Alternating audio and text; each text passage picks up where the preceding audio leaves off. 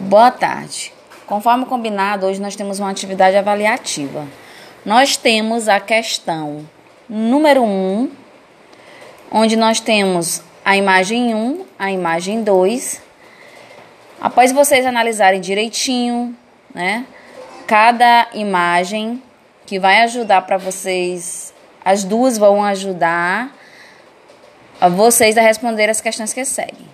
Então, nós temos aí, na primeira questão, as imagens acima representam um tipo de linguagem empregada em um determinado grupo social, mas que pode se estender à sociedade em razão do grau de aceitação. O mapa acima, nós temos um mapa, a imagem 1, que representa os diversos modos de falar do povo brasileiro atualmente. Você vai olhar que em cada região tem algumas palavras, né, com, que vai significar o jeito particular de cada região. Já na imagem 2, apresenta alguns vocábulos em épocas distintas, mas que foram caindo em desuso ao longo dos tempos. São palavras que foram usadas conforme os anos colocados aí, mas que foram caindo em desuso, as pessoas não estão usando mais. No entanto, ambas as imagens, né, tanto o mapa como a imagem ao lado, elas representam um fenômeno linguístico determinado ou denominado de é um jargão nós temos aí dois exemplos de sotaque, de dialeto ou de gíria. Isso aí é a primeira questão.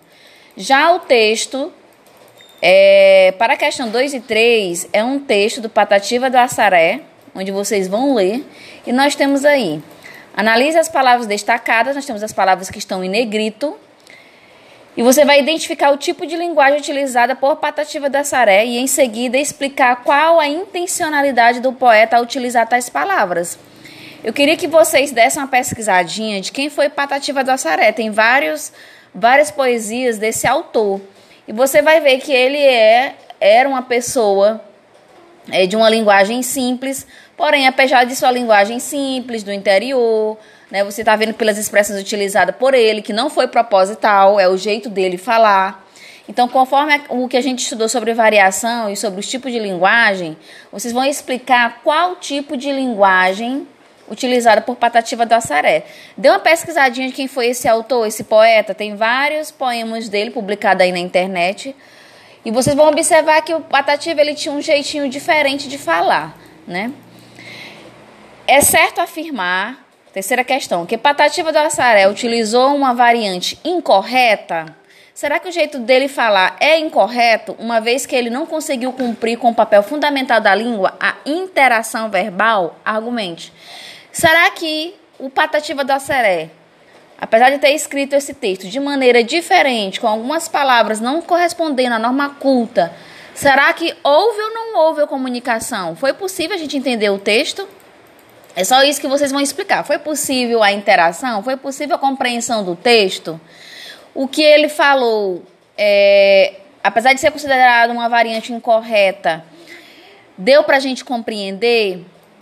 Quarta questão, analise as afirmações abaixo. Vocês vão analisar as afirmações 1, 2 e 3. E vocês, após marcarem o que está correto, nós temos A, B, C e D, vocês ainda vão é, coloca, vocês vão analisar cada uma para saber qual é a que está correta, viu? E aí vão marcar A, B, C ou D. Só apenas uma está correta. Mas vocês vão observar que após analisar, por exemplo, se vocês marcarem a D, vocês vão ver que se marcar a D, você está marcando duas como correta, entendeu? Então tenham muito cuidado na hora de analisar.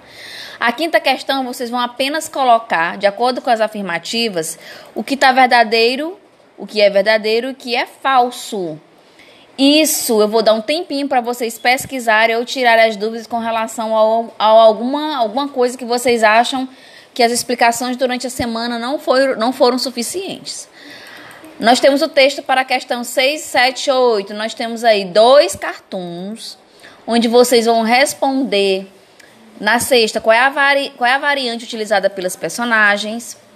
Qual é o tipo de variante? Nós estudamos quatro tipos, então você vai explicar qual foi a utilizada. Sétimo, a variante linguística usada pelas personagens é adequada ao contexto? Será que esse aluno falou de acordo com o ambiente de fala em que ele está inserido, ao contexto? que é isso que a, a nossa norma pede, que a gente se adeque aos ambientes de fala. Na oitava questão, vocês vão reescrever os textos dos cartoons, fazendo ou adaptando para a norma padrão da língua, fazendo uma espéciezinha de correção, já que nós temos mania de falar que esse jeito de falar é incorreto. E nós podemos discutir mais na frente sobre isso, que ele pode ser incorreto a partir do momento que você não utiliza no ambiente de fala é, adequado, não é isso? Então analisem bem a questão, né, do, tanto os cartoons como as perguntas direitinho, para depois, quando surgir a dúvida, vocês perguntarem. E na sexta questão, vocês vão marcar LF para a linguagem formal e LI para a linguagem formal. Então, vocês vão ler todas as alternativas de A a J e vai marcar LF, linguagem formal. Aí vocês vão lembrar onde é que a gente utiliza a linguagem formal, o que é a linguagem formal e a linguagem informal. Quando é que ela acontece? Vocês estão lembrados do que é a linguagem informal? Então, a partir da leitura de cada frase, vocês vão ver de cada contexto se você utiliza a linguagem formal ou a linguagem informal. A outra questãozinha é bem simples, você, nós temos aí uma tirinha, vocês vão explicar na sétima onde é que está o molde da tira, muito simples, né? Onde é, onde, qual é a partezinha que vocês acharam mais engraçada. E nós temos a oitava, onde, onde nós temos a expressão a professora deixa por cem, vá. Nessa passagem, a variação linguística deve-se ao seguinte fator. Por que será que a formiguinha, nessa fala, falou dessa forma? Por uma questão, é, isso é um exemplo típico de uma variedade regional. Isso é usado muito em uma determinada faixa etária. Isso se ocasionou por conta de uma variação histórica ou por conta de uma variação cultural. Boa sorte, à medida que forem fazendo, pode ir mandando as dúvidas, viu, gente? Boa tarde.